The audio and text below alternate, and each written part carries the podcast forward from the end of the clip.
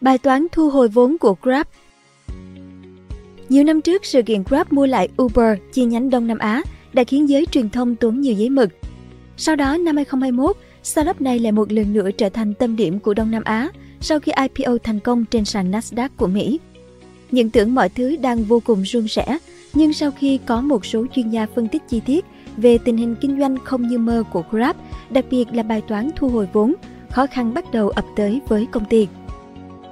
Nếu yêu thích video này, bạn hãy tải ứng dụng sách tin gọn để ủng hộ nhóm nhé. Cảm ơn bạn rất nhiều. Nỗi lo sau đợt IPO đình đám Hôm nay chúng ta là tâm điểm của Đông Nam Á. Anthony Tan, nhà sáng lập Grab, đã phát biểu tại một buổi tiệc ở khách sạn Shangri-La, Singapore sau khi Grab chính thức niêm yết trên sàn chứng khoán Nasdaq. Bloomberg thông tin rằng khoảnh khắc Anthony Tan cùng người đồng sáng lập Tan Huy Linh thực hiện nghi thức rung chuông mở cửa giao dịch tại Nasdaq vào ngày 12 tháng 2 năm 2021 là một sự kiện lịch sử với Grab. Trong không gian đang vang lên bản nhạc Chúng ta là nhà vô địch, We are the champions. Ban lãnh đạo của Grab không giấu nổi niềm vui sướng. Tuy nhiên, niềm vui không kéo dài khi giá cổ phiếu Grab giảm sâu 21% chỉ trong phiên giao dịch đầu tiên. Từ thời điểm đó cho đến giờ, mặc dù có những biến động tích cực nhưng giá cổ phiếu vẫn thấp hơn khoảng 70% so với mức giá khi mới niêm yết. Các nhà đầu tư nhanh chóng trở nên lo ngại về triển vọng của Grab và hoài nghi tỷ phú Masayoshi Son, người ủng hộ mạnh mẽ cho startup này. Thêm vào đó, những khó khăn mà Grab đang gặp phải cũng cản trở giấc mơ trở thành thung lũng Silicon tại Đông Nam Á của Singapore. Bài toán nan giải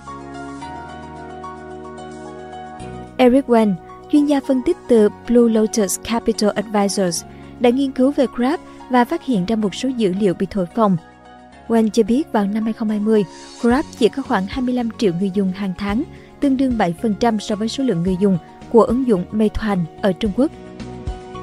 Hơn nữa, thu nhập bình quân và lượng khách hàng thuộc tầng lớp trung lưu tại Đông Nam Á thấp hơn so với Trung Quốc. Điều này khiến những lời hứa thái quá của Grab trở nên đáng ngờ khi so sánh với nền kinh tế lớn nhất châu Á. Trước khi niêm yết trên sàn Nasdaq, Grab đã thu hút được 12 tỷ đô vốn đầu tư mạo hiểm. Nếu tính toán kỹ ta sẽ thấy mỗi người dùng chi trung bình 29 đô la một năm trên ứng dụng – trong khi công ty đã đốt 480 đô cho mỗi người dùng để mở rộng thị phần. Với mức chi tiêu này, phải mất hơn 16 năm thì Grab mới có thể thu hồi vốn. Chỉ sau 6 tuần Grab niêm yết, báo cáo của Wen đã được công bố. Trong báo cáo, ông khuyến nghị các nhà đầu tư nên bán cổ phiếu này. Kết quả là giá cổ phiếu của Grab giảm nhanh chóng, chỉ còn 6 đô la mỗi cổ phiếu. Wayne dự đoán giá có thể giảm thêm xuống mức 3 đô la mỗi cổ phiếu và chưa đầy 2 tháng sau, dự đoán này trở thành sự thật. Giáo sư Mark Yuan Jin từ Đại học Quốc gia Singapore cho rằng những khó khăn mà Grab đang trải qua cho thấy nhà đầu tư thường quá tin vào những lời hứa và danh tiếng của nhà sáng lập Tan mà quên đi hiệu quả thực tế của mô hình kinh doanh. Một số điểm đáng lưu ý đã được chỉ ra như việc Tan có 63% quyền biểu quyết trong khi chỉ sở hữu 3% cổ phần thường, một điều khá vô lý. Việc Tan chỉ định mẹ mình vào ban quản trị vào năm 2018 cũng đặt ra nhiều nghi vấn về hoạt động quản lý của công ty. Khả năng tài chính của Grab cũng là một vấn đề lớn. Trong khi Uber đã báo cáo lợi nhuận của quý 2 năm 2023, thì đến cuối năm 2022, Grab đã tích lũy một khoản lỗ lên đến 16 tỷ đô. Một số chuyên gia cho rằng dù Uber có thể gặp khó khăn ở một số khu vực, nhưng họ vẫn có lợi thế ở thị trường Mỹ. Ngược lại, Grab chủ yếu hoạt động ở Singapore với dân số chỉ 5,9 triệu người dù Grab đã mở rộng ra các thị trường khác tại Đông Nam Á, nhưng việc đạt được lợi nhuận nhanh chóng như ở Mỹ vẫn còn là một thách thức. Khó khăn càng gia tăng khi Grab cần phải thích nghi với ngôn ngữ, văn hóa và luật pháp khác nhau tại mỗi quốc gia Đông Nam Á, làm tăng chi phí cho toàn bộ công ty. Giấc mơ thành ác mộng Nhà sáng lập Tan khởi nghiệp với Grab Holding vào năm 2012, lúc mà dịch vụ gọi xe trở nên phổ biến sau thành công của Uber. Đáng chú ý, Grab nhận được sự hỗ trợ của Masayoshi Son, tỷ phú đứng sau SoftBank, người từng đầu tư vào Alibaba và Jack Ma. Masayoshi Son đã từng đầu tư vào Uber, giờ lại đầu tư cho Grab, một doanh nghiệp địa phương dám thách thức Uber tại Đông Nam Á.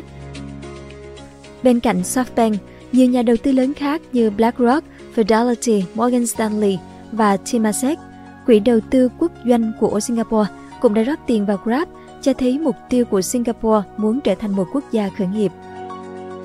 Tờ Bloomberg cho biết, chưa bao giờ những startup lộ vốn như Grab lại được nhà đầu tư chú ý đến như vậy kể từ thập niên 1990. Trước khi niêm yết, Grab đã có giá trị ước tính lên đến 40 tỷ đô, ngang bằng những tập đoàn lớn như American Airlines, Delta Air và United Airlines. Nhà sáng lập Tan, lúc ấy mới 39 tuổi, được kỳ vọng sẽ trở thành một tỷ phú mới ở Đông Nam Á. Thế nhưng, với việc giá cổ phiếu Grab giảm liên tục kể từ khi niêm yết, giấc mơ của Grab và Singapore đang trở nên mờ mịt. Singapore với nền kinh tế phồn thịnh đã là một trung tâm thương mại và tài chính hàng đầu ở khu vực và toàn cầu. Tuy nhiên, đối mặt với những thách thức mới của thời đại, Singapore đang hướng tới mục tiêu trở thành một thung lũng silicon mới ở Đông Nam Á. Vào năm 2011, bộ phận khởi nghiệp của Trường Đại học Quốc gia Singapore cùng với các quỹ đầu tư mạo hiểm và một cơ quan chính phủ về truyền thông đã chung tay tạo ra vườn ươm công nghệ có tên là Block 71.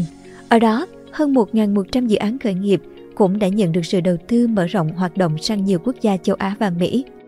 Block 71 cũng trở thành trung tâm cho mục tiêu trở thành thung lũng Silicon của Singapore khi thu hút hàng loạt công ty lớn như Canon, Fujitsu. Ba startup hàng đầu Singapore là Razer, Grab và C cũng chọn nơi này làm trụ sở. Trong khi Razer nổi danh với các thiết bị dành cho game thủ, thì C lại sở hữu trang thương mại điện tử Shopee. C từng là cổ phiếu hot nhất trên thế giới khi tăng giá gấp 24 lần kể từ khi niêm yết năm 2017 đến tháng 10 2021 với giá trị vốn hóa đạt trên 200 tỷ đô. Tuy nhiên, hiện tại ba gương mặt đình đám này của Singapore đang gặp khó khăn. Cổ phiếu của C sụt giảm tới 90% so với mức đỉnh và công ty đã phải cắt giảm nhân sự hàng loạt.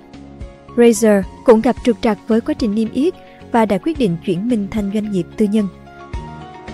Giám đốc Devadas Krishnadas của Future Moves Group nhận định rằng Singapore quá chú trọng vào những lời hứa hẹn thay vì hiệu suất thực tế của các startup. Tất nhiên, ba doanh nghiệp này vẫn đang tiếp tục chiếm lĩnh thị trường và là tâm điểm của sự chú ý. Những nhà lãnh đạo của ba startup này vẫn tỏ ra lạc quan về tương lai. Tuy nhiên, biến động của giá cổ phiếu cho thấy sự lạc quan từ phía nhà đầu tư không cao đến vậy. Câu chuyện khởi nghiệp Nhà sáng lập Tan của Grab lớn lên tại Malaysia và bắt đầu khởi nghiệp tại một nhà kho từ 11 năm trước. Vị doanh nhân này đã thành lập nên MyTaxi ở thủ đô Kuala Lumpur của Malaysia, chuyên kết nối các taxi thông qua ứng dụng trên smartphone. Bản thân Tan là một người con trong gia đình có truyền thống khởi nghiệp. Ông nội của Tan là nhà đồng sáng lập Tan Motor vào năm 1957, chuyên lắp ráp và bán xe Nissan tại Malaysia, qua đó trở nên giàu có. Cha của Tan cũng là chủ tịch của một hãng đang niêm yết trên sàn chứng khoán. Với gia thế con nhà nòi, cùng tấm bằng thạc sĩ của Harvard University, chẳng có gì khó hiểu khi chỉ 2 năm sau ngày khởi nghiệp, Tan đã có được cuộc hẹn với Masayoshi Son. Tại thời điểm đó, Son đang rất nổi tiếng nhờ thương vụ đầu tư thành công vào Alibaba của Jack Ma. Cuộc gặp với Son đã giúp Tan nhận được cam kết đầu tư 250 triệu đô từ SoftBank. Năm 2014, startup của Tan chuyển đến Singapore và sau đó chính thức đổi tên thành Grab để chuẩn bị bành trướng ra toàn khu vực. Đến tháng 3 năm 2018, Grab mua lại Uber Technologies, chi nhánh Đông Nam Á, và biến Uber Eats thành GrabFood. Đây được coi là một trong những chiến thắng quan trọng cho Tan và Grab trong tiến trình bành trướng ở Đông Nam Á. Năm 2019, hình ảnh của Tan xuất hiện trong bản báo cáo của SoftBank cùng hàng loạt những tên tuổi đình đám khác như Adam Newman của WeWork hay Dara Khosani của Uber.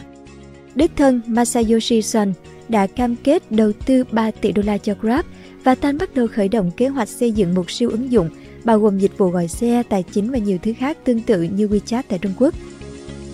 Năm 2020, hãng mở trụ sở thứ hai ở thủ đô Jakarta, Indonesia. Đây cũng là năm bùng nổ của Grab khi hãng sắp niêm yết trên sàn chứng khoán Nasdaq. Ngoài ra, đại dịch khiến nhu cầu gọi đồ ăn về nhiều hơn cũng trở thành động lực cho tăng trưởng.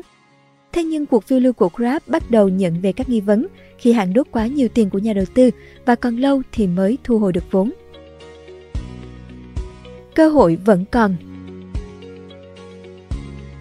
Theo Bloomberg, hiện Grab đã giảm đầu tư cho tham vọng xây dựng siêu ứng dụng của mình để cắt giảm chi phí, mặc dù hãng vẫn cung ứng dịch vụ thanh toán trực tuyến. Về tổng thể, tiềm năng của startup này vẫn còn khi có đến 35 triệu người dùng hàng tháng, hoạt động ở 8 quốc gia với hơn 500 thành phố. Doanh thu năm 2022 của Grab đạt 1,4 tỷ đô, cùng tổng mức vốn hóa đạt hơn 13 tỷ đô. Thương hiệu màu xanh của Grab cũng được nhận diện phổ biến tại Đông Nam Á và giá cổ phiếu của hãng đã tăng 11% trong tháng 8 2023 nhờ cắt giảm được thua lỗ trong quý 2. Với đà tăng trưởng doanh thu và khả năng cắt giảm thua lỗ trong 6 quý liên tiếp, nhà đầu tư đang kỳ vọng vào sự hồi sinh của Grab. Tương tự, Singapore vẫn chưa từ bỏ giấc mơ thung lũng Silicon khi cho biết ngành công nghệ đã đóng góp đến 77 tỷ đô la, tương đương với 17,3% GDP cho nền kinh tế. Hiện quốc gia này đang tập trung đầu tư phát triển mạng xe hơi và điện thoại khi hút vốn được 16,5 tỷ đô, mức cao kỷ lục trong năm ngoái vào mạng bán dẫn. Quy mô thị trường không phải là yếu tố giới hạn được chúng tôi khi các startup được xây dựng với tầm nhìn bành trướng ra toàn cầu. Trợ lý giám đốc điều hành Emily Liu của Enterprise Singapore, một tổ chức của chính phủ chuyên hỗ trợ khởi nghiệp cho biết. Cảm ơn bạn đã xem video trên kênh Người Thành Công. Đừng quên nhấn nút đăng ký và xem thêm những video mới để ủng hộ nhóm nhé!